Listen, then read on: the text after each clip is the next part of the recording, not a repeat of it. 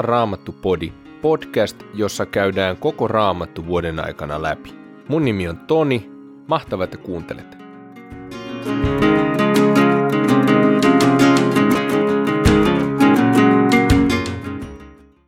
Tänään luetaan ensimmäisestä Mooseksen kirjasta luvut 10 ja 11, Matteuksen evankeliumista luku 9 ja Saarnaajan kirjan toisesta luvusta jakeet 18-26. Ensimmäinen Mooseksen kirja, luku 10. Tämä on luettelo Noan poikien, Seemin, Haamin ja Jaafetin jälkeläisistä. Vedenpaisumuksen jälkeen heille syntyi poikia. Jaafetin pojat olivat Gomer, Magog, Madai, Javan, Tubal, Mesek ja Tiras. Gomerin pojat olivat Askenas, Rifat ja Togarma. Javanin pojat olivat Elisa ja Tarsis, myös kittiläiset ja rodanilaiset ovat hänen jälkeläisiään. Näistä erkanivat omiin maihinsa rannikoiden ja saarten kansat, kukin kansa kielensä ja heimonsa mukaan. Haamin pojat olivat Kus, Misraim, Put ja Kanaan. Kusin pojat olivat Seba, Havila, Sabta, Raema ja Sabteka. Raeman pojat olivat Saba ja Dedan. Kusille syntyi myös Nimrod, josta tuli ensimmäinen mahtava hallitsija maan päällä. Hän oli suuri metsästäjä Jumalan armosta. Siksi onkin tapana sanoa, on kuin Nimrod, suuri metsästäjä Jumalan armosta. Hän hallitsi aluksi Babylonia, Erekiä, Akkadia ja Kalnea Sinearin maassa. Sieltä hän siirtyi Assyriaan ja rakensi Niiniven, Rehobot Irin, Kaalahin ja Reesenin suuren kaupungin Niiniven ja Kaalahin välille. Misraimin jälkeläisiä olivat ludilaiset, anamilaiset, lehabilaiset, naftuhilaiset, patrosilaiset, kasluhilaiset, joista filistealaiset ovat lähtöisin, sekä kaftorilaiset. Kanaanille syntyivät Sidon ja hänen esikoisensa sekä Het. Hänen jälkeläisiään olivat myös jebusilaiset, aamorilaiset, girgasilaiset, hivviläiset, arkilaiset ja siniläiset, arvadilaiset, semeriläiset ja hamatilaiset – Kanaanilaisten heimot hajantuivat sittemmin, ja kanaanilaisten alue ulottui Sidonista Kerarin suuntaan Gazaan saakka, sekä Sodoman ja Gomorran, Adman ja Seboimin suuntaan Lesaan saakka. Nämä olivat Haamin jälkeläisiä lueteltuina heimoittain ja kielittäin, kukin maansa ja kansansa mukaan. Myös Seemille syntyi poikia. Hän oli Jaafetin nuorempi veli ja hänestä tuli kaikkien Eberin jälkeläisten kantaisä. Seemin pojat olivat Elam, Assur, Arpaksad, Lud ja Aram. Aramin pojat olivat Us, Hul, Geter ja Maas. Arpaksadille syntyi Selah ja Selahille Eber. Eberille syntyi kaksi poikaa, toinen oli nimeltään Peleg, koska hänen aikanaan ihmissuku hajaantui yli maan, ja toisen nimi oli Joktan. Joktanille syntyivät Almodad, Selef, Hasarmavet, Jerah, Hadoram, Usal, Dikla, Obal – Abimael, Saba, Ofir, Havila ja Jobab. Nämä kaikki olivat Joktanin jälkeläisiä. Heidän asuinalueensa ulottui Mesasta Sefarin suuntaan idän vuoristoon saakka. Nämä olivat Seemin jälkeläisiä lueteltuina heimoittain ja kielittäin, kukin maansa ja kansansa mukaan. Nämä olivat Noan poikien jälkeläiset lueteltuina heimoittain ja kansoittain, ja heistä haarautuvat kansat maailmaan vedenpaisumuksen jälkeen. 11. luku. Koko maailma käytti samoja sanoja ja puhui yhtä kieltä. Kun ihmiset siirtyivät itään, he löysivät Sinearin maasta tasangon ja jäivät sinne asumaan. Ja he sanoivat toisilleen, tehkäämme tiliä ja polttakaamme ne koviksi. He käyttivät savitiiltä rakennuskivenä ja asfalttipikeä muuraamiseen. He sanoivat, rakentakaamme itsellemme kaupunki ja torni, joka ulottuu taivaaseen asti. Sillä tavoin saamme mainetta, emmekä myöskään hajaannu yli koko maan. Herra tuli katsomaan kaupunkia ja tornia, jota ihmiset rakensivat, ja sanoi, siinä he nyt ovat, yksi kansa, jolla on yksi ja sama kieli. Tämä, mitä he ovat saaneet aikaan, on vasta alkua. Nyt he pystyvät tekemään mitä tahansa. Menkäämme sekoittamaan heidän kielensä niin, etteivät he ymmärrä toistensa puhetta. Ja niin Herra hajotti heidät sieltä kaikkialle maailmaan, ja he lakkasivat rakentamasta kaupunkia.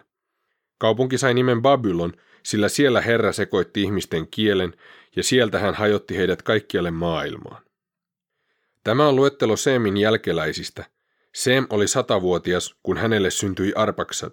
Tämä tapahtui kaksi vuotta vedenpaisumuksen jälkeen. Arbaksadin syntymän jälkeen Sem eli vielä 500 vuotta ja hänelle syntyi lisää poikia ja tyttäriä. Kun Arpaksad oli elänyt 35 vuotta, hänelle syntyi Selah. Selahin syntymän jälkeen Arpaksad eli vielä 403 vuotta ja hänelle syntyi lisää poikia ja tyttäriä. Kun Selah oli elänyt 30 vuotta, hänelle syntyi Eber. Eberin syntymän jälkeen Selah eli vielä 403 vuotta ja hänelle syntyi lisää poikia ja tyttäriä. Kun Eber oli elänyt 34 vuotta, hänelle syntyi Peleg. Pelegin syntymän jälkeen Eber eli vielä 430 vuotta ja hänelle syntyi lisää poikia ja tyttäriä. Kun Peleg oli elänyt 30 vuotta, hänelle syntyi Reu. Reun syntymän jälkeen Peleg eli vielä 209 vuotta ja hänelle syntyi lisää poikia ja tyttäriä. Kun Reu oli elänyt 32 vuotta, hänelle syntyi Serug. Serugin syntymän jälkeen Reu eli vielä 207 vuotta ja hänelle syntyi lisää poikia ja tyttäriä. Kun Serug oli elänyt 30 vuotta, hänelle syntyi Nahor. Nahorin syntymän jälkeen Serug eli vielä 200 vuotta ja hänelle syntyi lisää poikia ja tyttäriä. Kun Nahor oli elänyt 29 vuotta, hänelle syntyi Terah. Terahin syntymän jälkeen Nahor eli vielä 119 vuotta ja hänelle syntyi lisää poikia ja tyttäriä.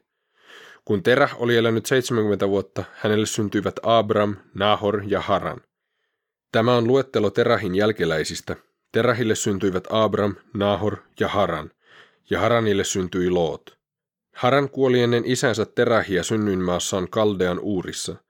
Abram ja Nahor ottivat itselleen vaimot. Abramin vaimon nimi oli Sarai, Nahorin vaimo oli Milka, Haranin tytär. Haran oli Milkan ja Jiskan isä. Sarai oli hedelmätön, hän ei saanut lasta. Terah otti mukaansa poikansa Abramin, poikansa Haranin pojan Lootin sekä Abramin vaimon Sarain ja lähti kulkemaan heidän kanssaan Kaldean uurista Kanaanin maan suuntaan. Tultuaan Harraniin he jäivät sinne asumaan. Terah eli 205 vuotta ja kuoli Harranissa. Evankeliumi Matteuksen mukaan yhdeksäs luku. Jeesus astui veneeseen, meni järven yli ja tuli kotikaupunkiinsa.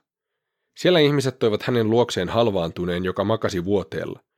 Kun Jeesus näki heidän uskonsa, hän sanoi halvaantuneelle, ole rohkealla mielellä, poikani, sinun syntisi annetaan anteeksi. Jotkut lainopettajat sanoivat silloin itsekseen, tuohan herjaa Jumalaa. Mutta Jeesus näki, mitä he ajattelivat ja sanoi, miksi teillä on pahoja ajatuksia sydämessänne? Kumpi on helpompaa, sanoa sinun syntisi annetaan anteeksi, vai sanoa nouse ja kävele? Mutta jotta te tietäisitte, että ihmisen pojalla on valta antaa maan päällä syntejä anteeksi, hän puhui nyt halvaantuneelle, nouse, ota vuoteesi ja mene kotiisi. Silloin mies nousi ja lähti kotiinsa.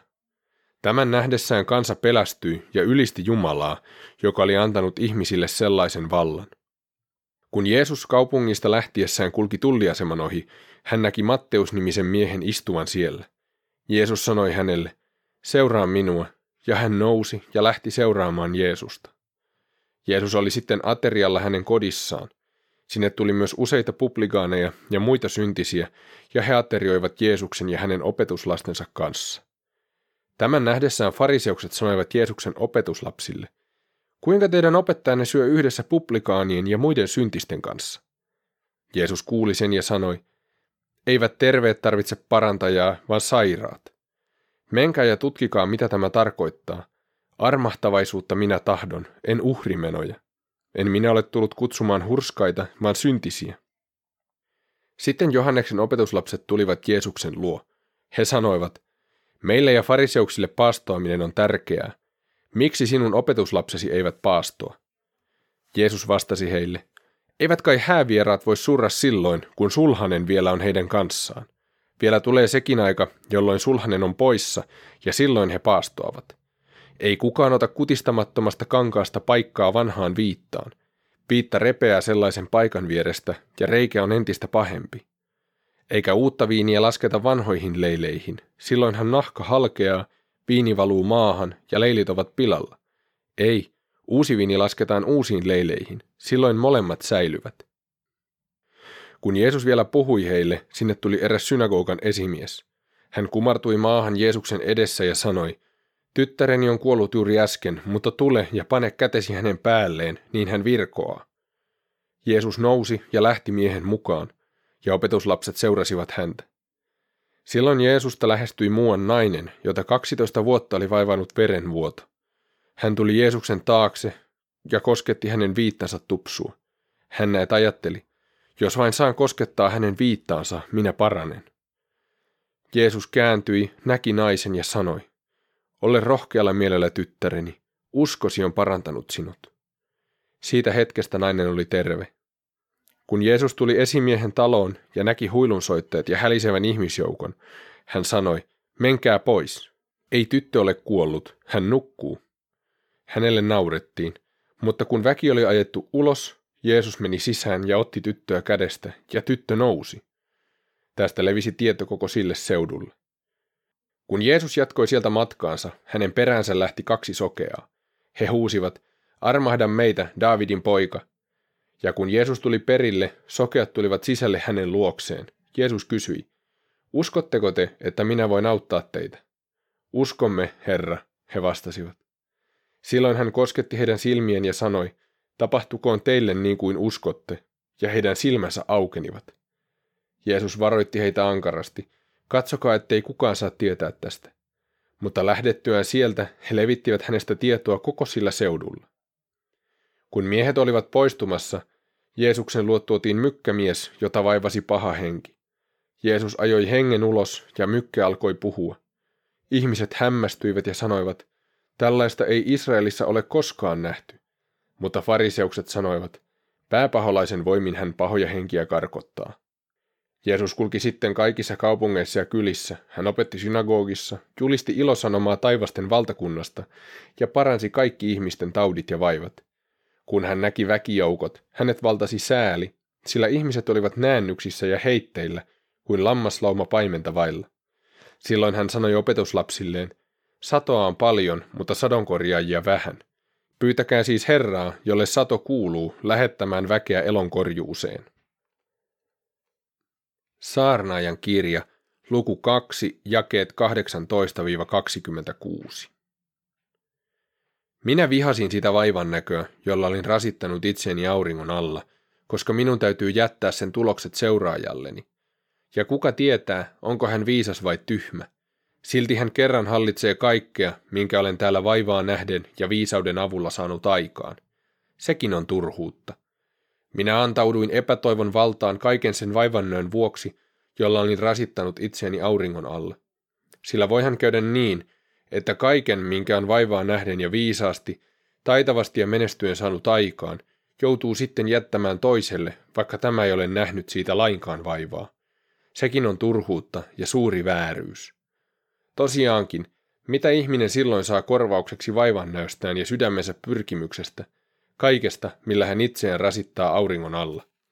Ovathan hänen päivänsä pelkkää huolta ja hänen työnsä murhetta, eikä hänen mielensä saa lepoa edes yöllä. Tämäkin on turhuutta. Vaivan näköisä keskellä ihmisellä ei ole muuta onnea kuin syödä ja juoda ja nauttia elämän iloista. Minä huomasin, että myös tämä tulee Jumalan kädestä. Sillä kuka voi syödä ja kuka voi iloita ilman häntä? Sille, joka on hänelle mieleen, hän antaa viisautta, tietoa ja iloa, mutta syntisen hän panee kokoamaan ja kartuttamaan hyvää sille, joka on hänelle mieluinen. Mutta tämäkin on turhuutta ja tuulen tavoittelua.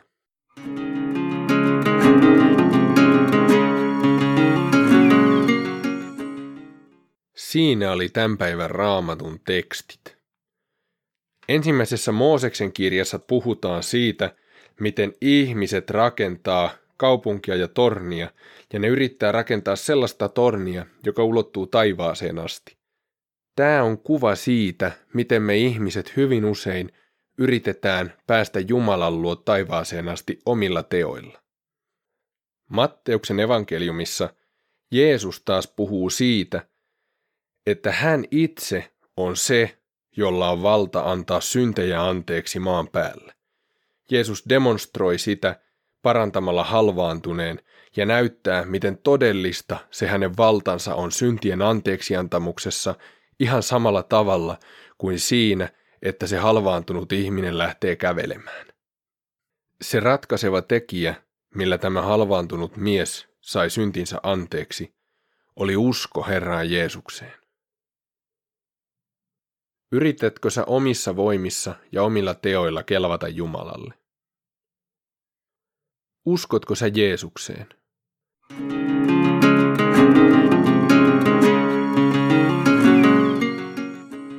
Tämän podcastin löytää muun muassa iTunesista, Castboxista, Spotifysta, Podcast Addictista, Pocket Castseista ja tällaisista yleisistä puhelinsovelluksista, mistä voit kuunnella. Kiva, että oot mukana Raamatun läpilukemisessa. thank you